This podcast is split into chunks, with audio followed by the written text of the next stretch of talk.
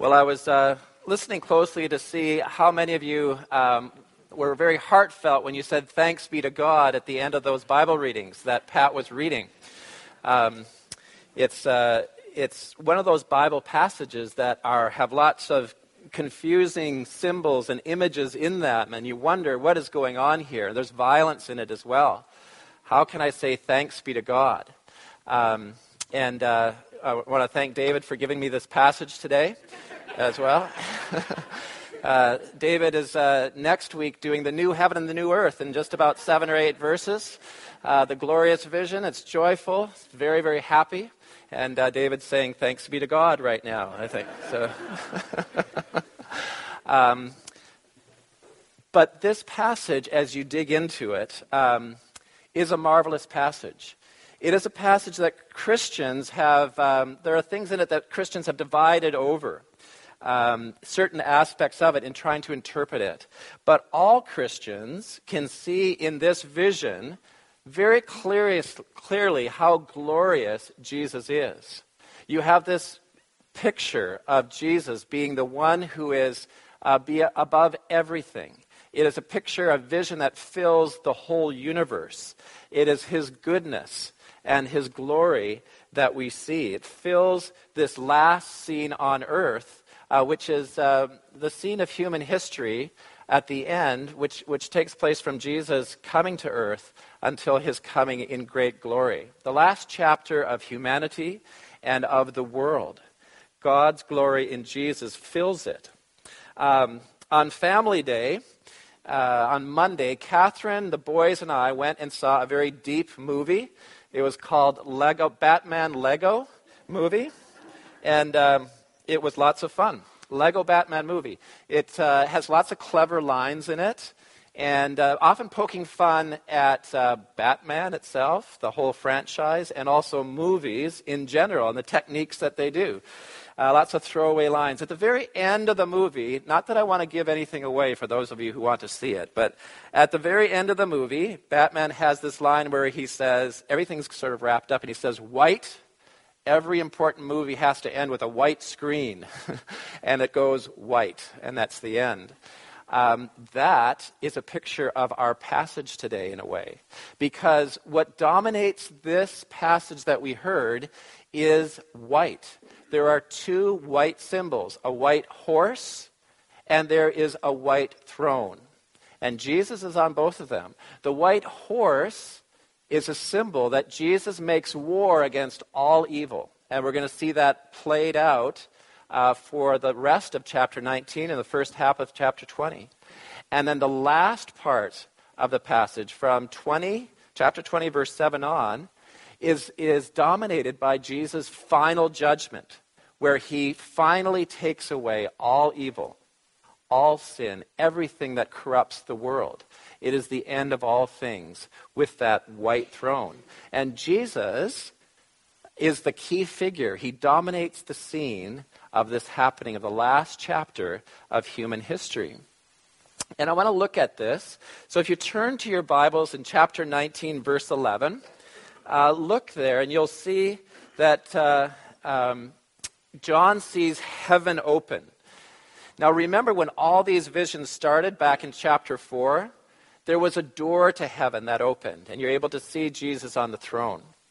Well, here, heaven itself, all of heaven opens wide to John, and what fills that vision of all of heaven is uh, Jesus on a white horse. It says, "Behold, a white horse, and there is one sitting on it." It's like John's a little bit surprised. He might be expecting to have seen a lamb because you've just come away from the supper of the lamb. But here it is, a white horse. Uh, and that horse is very symbolic in John's time. Uh, everyone knew that it was a symbol of what conquering generals and emperors would would ride a white horse back to their city to show that they had won a great victory in battle. It was a sign of victory and of power and greatness in battle. And so what John is seeing here is that Jesus is the conquering warrior who has already utterly defeated sin, death, Satan, and all that is opposed to God. and he comes from heaven to make war on evil in all of its forms. And this is what we see for the next number of verses. All of us uh, deal with evil and its effect. And so this is so important for us to see, so relevant to us. Um, each of you have been in some way deeply affected by evil in some form, uh, whether it's broken relationships or hurts in your lives, uh, betrayals in your relationships, um, fears of what might happen. Um, there's a loss of security that you may have felt. You have, you have been touched by sickness or death in some way. And all of us, all of us, have been affected by our own sin before God in our lives and relationships. Uh, that evil is powerful. It has the final word against us unless Jesus comes from heaven to make war against all forms of evil. And that is what Jesus won for us. This is the gospel. He took all sin and evil upon himself on a cross, and he died in our place. And he is the victor on the white horse because he rose again in great power. He conquered sin and death. This is what we celebrate on Easter. And just a few minutes ago, in the Nicene Creed, uh, we confessed a line which I love. We said this. We said, Jesus came down from heaven for us and for our salvation. When we say that, we're saying he invaded the earth, and he wars against sin and evil to win salvation for us. So that victory, that work, is actually for you and I, you and me, the people who are sitting in this room. Uh, Jesus uh, accomplished that victory for you. And it's not only a gift that you have received in the past. Jesus is actively saving you now. He wars against evil in your life. And I hope that there are some people here who don't know Jesus as their Savior yet. And you are thinking about who this Jesus is, because he is actively calling you to this salvation as well. It's not just an event that happened in Palestine two thousand years ago, but this passage tells us that Jesus is actively working against evil in your life and calling you to himself to save you. Uh, he fiercely loves you. And he directs his wrath, we see in this passage, against anything that corrupts and destroys or pulls us away from the God who created us. Uh, and I want us to look at uh, who this one is that does this incredible work for us. Look at chapter twenty, verses eleven through sixteen as we keep going. What John sees here are attributes of Jesus, the warrior, for us. That is true for all time, and it is true for you today. They come from all over the Bible, and we have time to just touch on them. There's quite a few of them. Look at verse eleven. Jesus is called faithful and true. Uh, and this is so relevant to, to us today because we live in a world of deceit and lies. Um, I don't know if you know this, but dictionaries put out words of the year. Did you know this? I don't, you know, I don't know if people spend time looking into this, but last year there were a couple different dictionaries. One dictionary said that the word of the year is um, fake news. Fake news.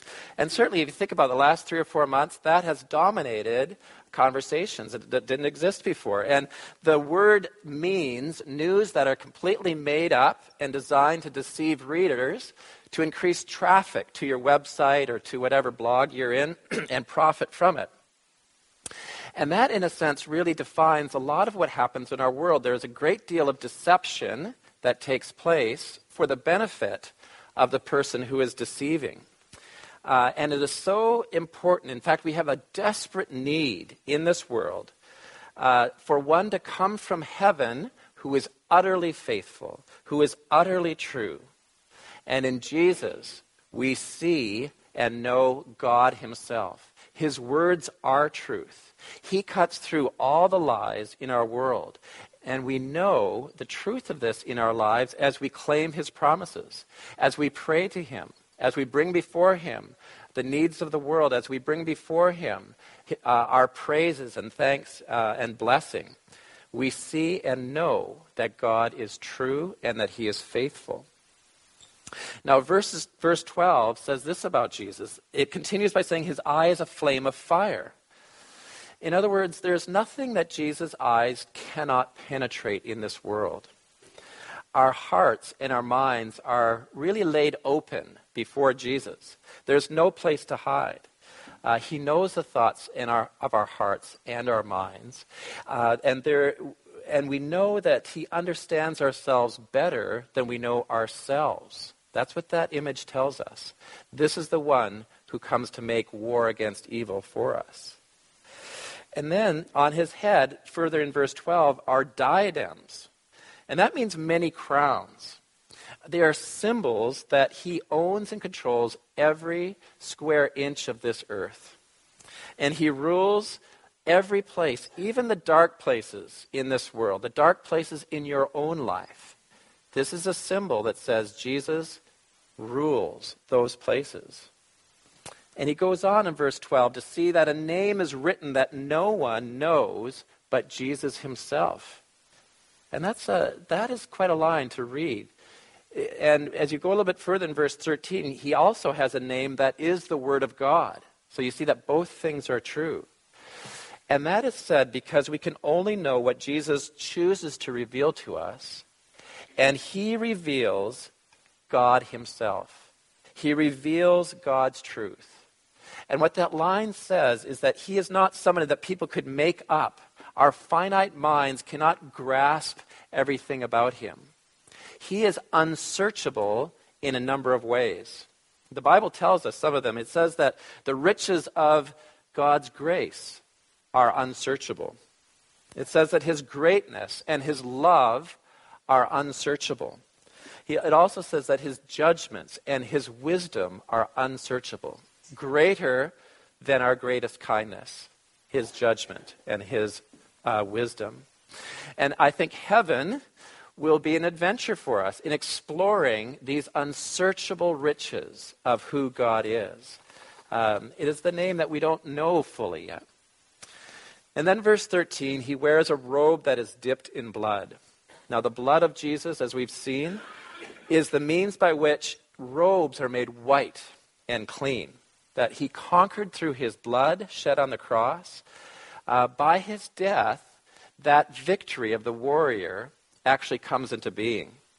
So in that death, we are liberated, we're forgiven, we're brought into relationships. He brings all of it into fulfillment by the blood of this warrior. We are made right with God only by the cross. And then verse fifteen, from his mouth comes a short, sharp sword with which to strike down the nations. Uh, the nations look powerful around us. Our own does in many ways. But Jesus' word is powerful. Creation springs to existence by his word, and nations rise and fall with one word of Jesus. Uh, and he rules, he literally shepherds the nations with a rod of iron, is how it's put here. And this is a prophecy from Psalm two. It means that no evil can hinder his good purposes, his saving work, his war against evil in the nations. It actually will take place. Nothing will stop it. And then verse fifteen, at the end of this passage, it says, he will tread the winepress of the fury of the wrath of God Almighty. Well, this is Jesus' fierce love. It is the flip side of loving us and coming for us and uh, protecting us. It means that uh, his love is a settled wrath that will destroy all that opposes his good purposes for us. It is the necessary part of a love that saves us.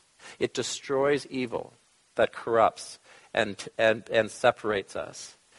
And finally, you know, this is this is quite a list. It's almost overwhelming. But he says in verse sixteen, the most visible thing about this um, person who is riding this white horse is something that is written. It's written on his robe and on his thigh, the most visible place of this person on the horse. And it says Jesus is called faithful and true. Uh, or it, it says on his on that horse, on his person is written King of Kings and Lord of Lords. Now notice that all the names for Jesus here, uh, faithful and true, the Word of God, and King of Kings are the words for God himself. You cannot escape that this warrior king Jesus is God with all of his power coming against evil in this world and in our lives for us and for our salvation. So what do we do with this incredible vision, this powerful vision of Jesus? What does it mean for us today? And you might be asking, why does it take so long for me to experience completely a complete victory by Jesus? Why does it take so long? Why are things are the way they are in the world? Uh, why do I sometimes feel forsaken by God or el- overwhelmed by evil in my personal life? Um, have I failed God? Does he judge me? Is, and is it worth the sacrifice to keep standing up for God? I might feel alone in this world. Uh, all of these things are things we go through because of the influence of evil in our life. But this vision says that Jesus battles with overwhelming power for you and for your salvation because he loves you. Um, I think that the Apostle Paul must have felt those things that I was just saying. Because he said in Romans eight, uh, if this God, the God that we've been hearing about, this Jesus that John has been describing, if he is for us, who can be against us? Who is to condemn?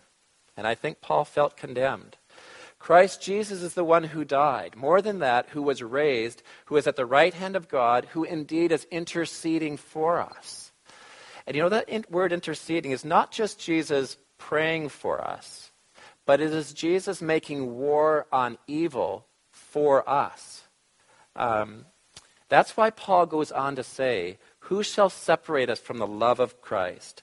Shall tribulation or distress or persecution or famine or, or famine or nakedness or danger or sword?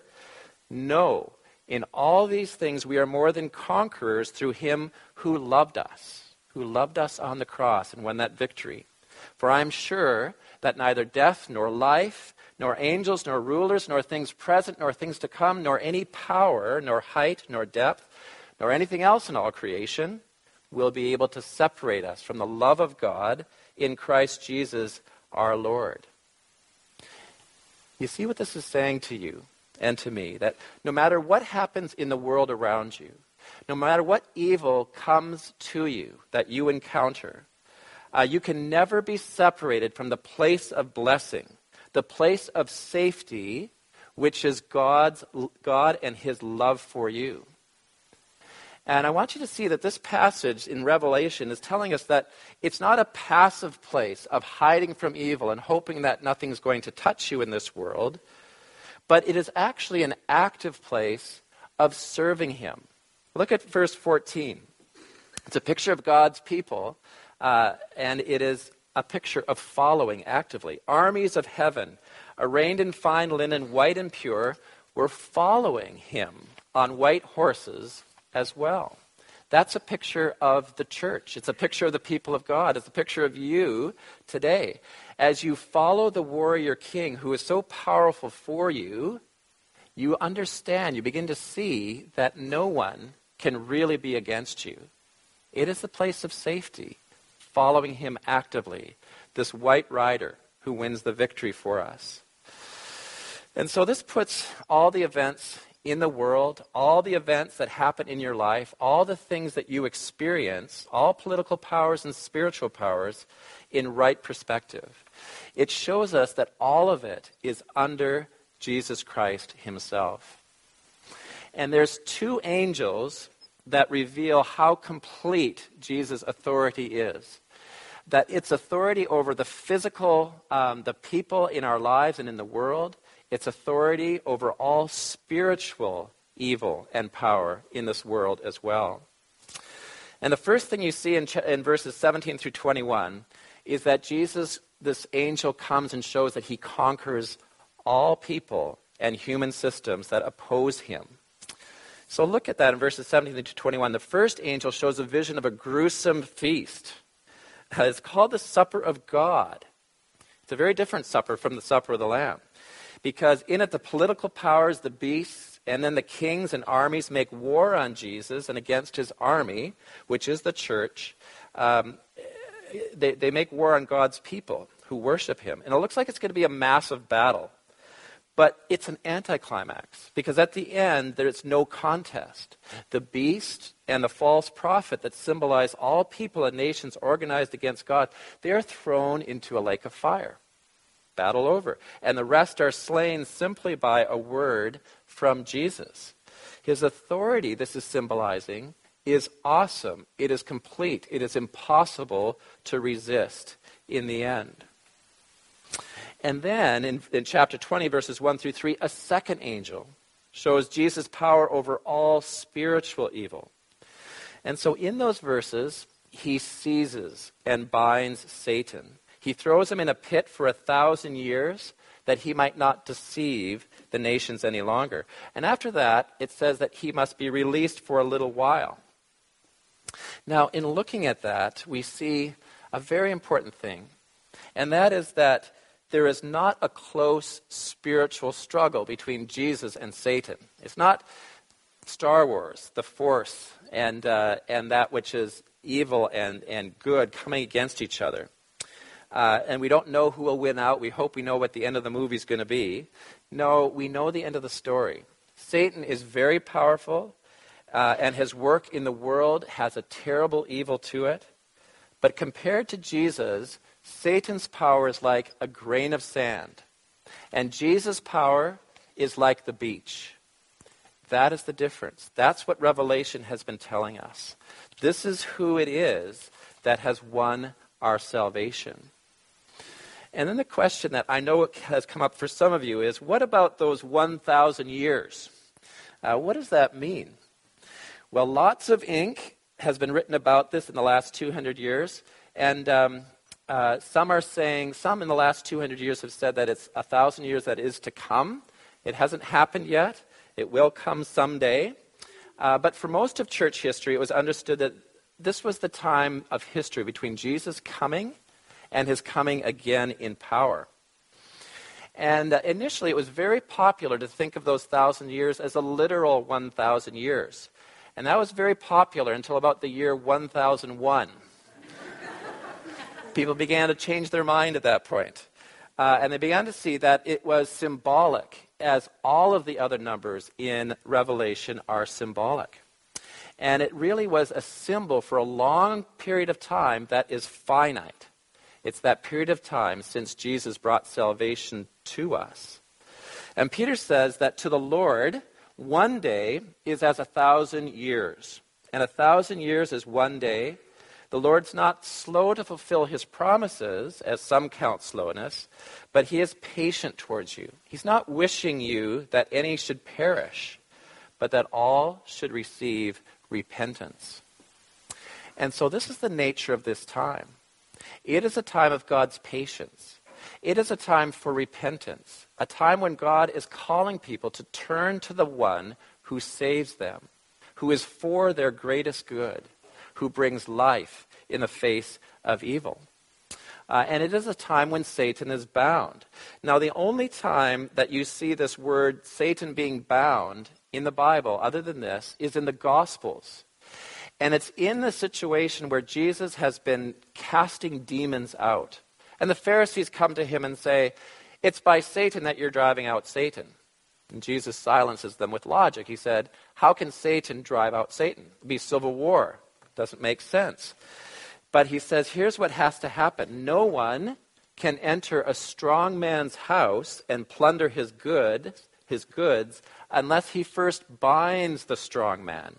Then indeed he may plunder his house. So what Jesus was doing in his ministry was he was bringing people into his kingdom, and he was plundering Satan's house. Um, uh, And this church now continues that ministry. Um, and it can only happen because Jesus binds Satan. Yes, Jesus continues to bring evil into the world and deceives the world, but he no longer rules it as he did. This is a period of time in which we as a church, this is our mission as a church, are plundering Satan's house while he is bound.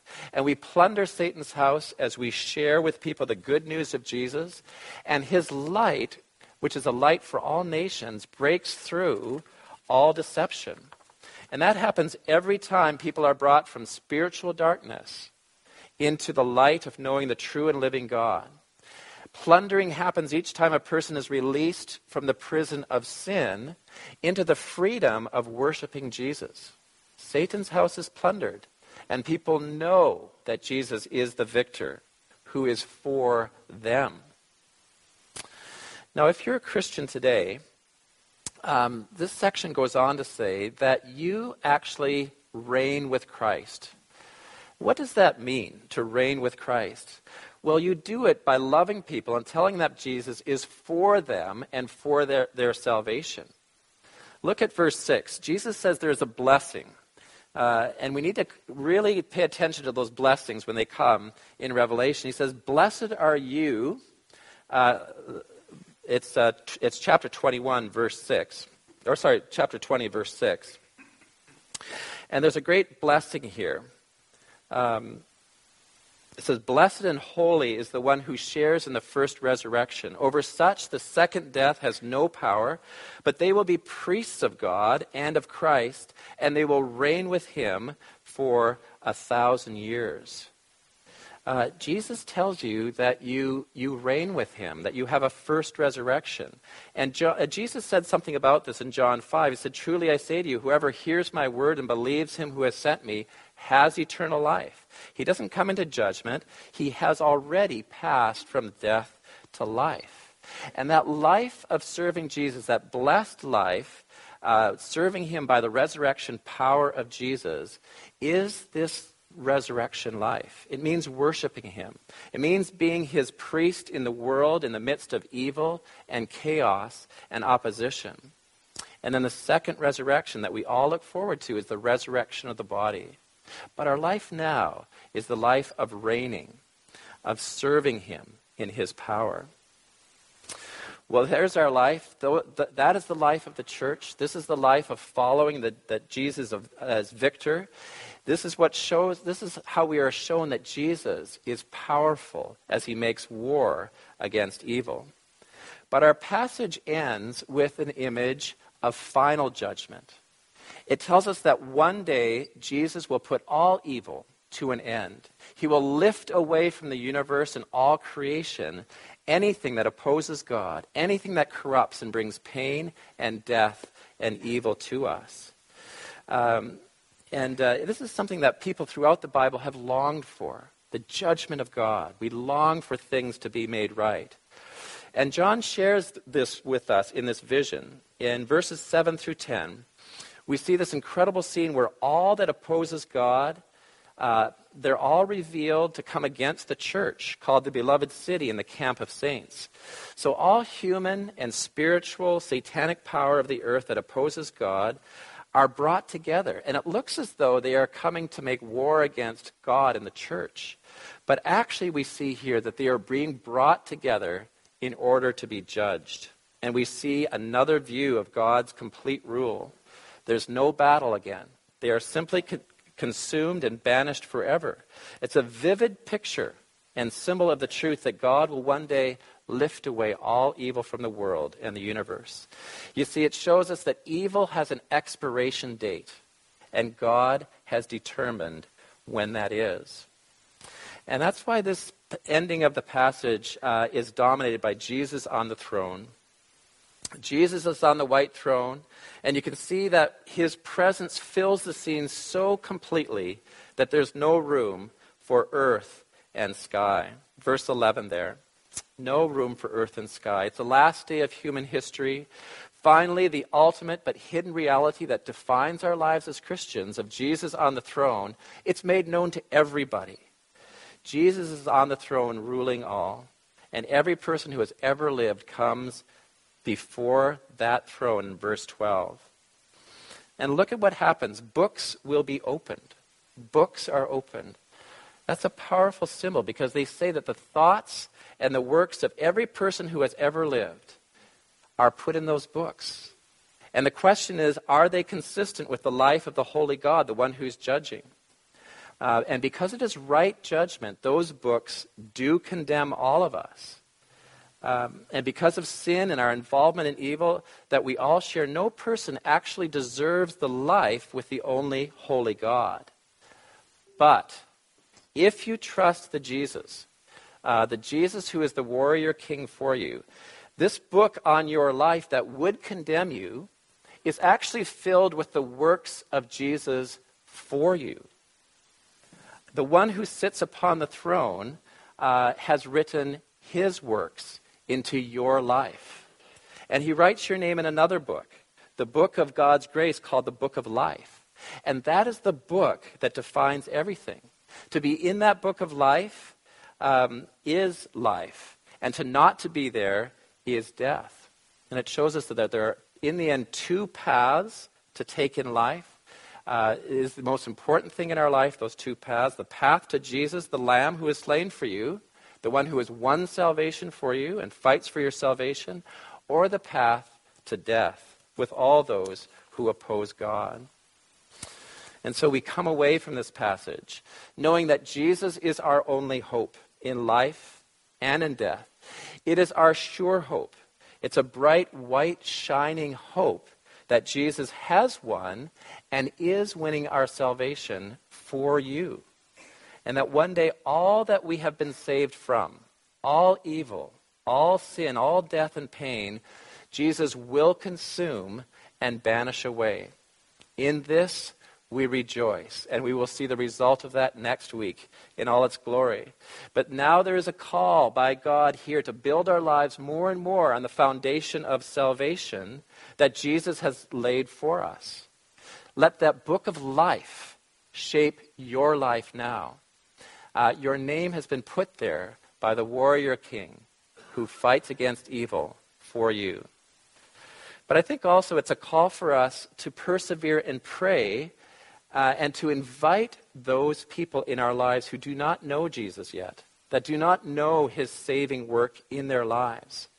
Um, this, this is a hard thing for us as we look at judgment in Revelation. We think of those who we love, um, who are opposed to God right now.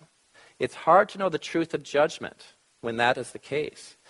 Uh, but we need to know that we ourselves cannot judge them. Only Jesus has eyes of fire that can know their hearts. And his judgments, his mercy is greater than our greatest kindness. All our, mer- our, our ministry is all about trusting that God's justice is just and it is true. And that ministry goes on that we are priests to them as we witness to the Savior, King Jesus, to witness to him in our lives, in our prayers, and in our words. We are to be priests to those in our lives. And that's because with all our hearts, with all that we are, we want everyone to be able to read this passage and say, thanks be to God. Come, Lord Jesus. Amen. Come, Lord Jesus.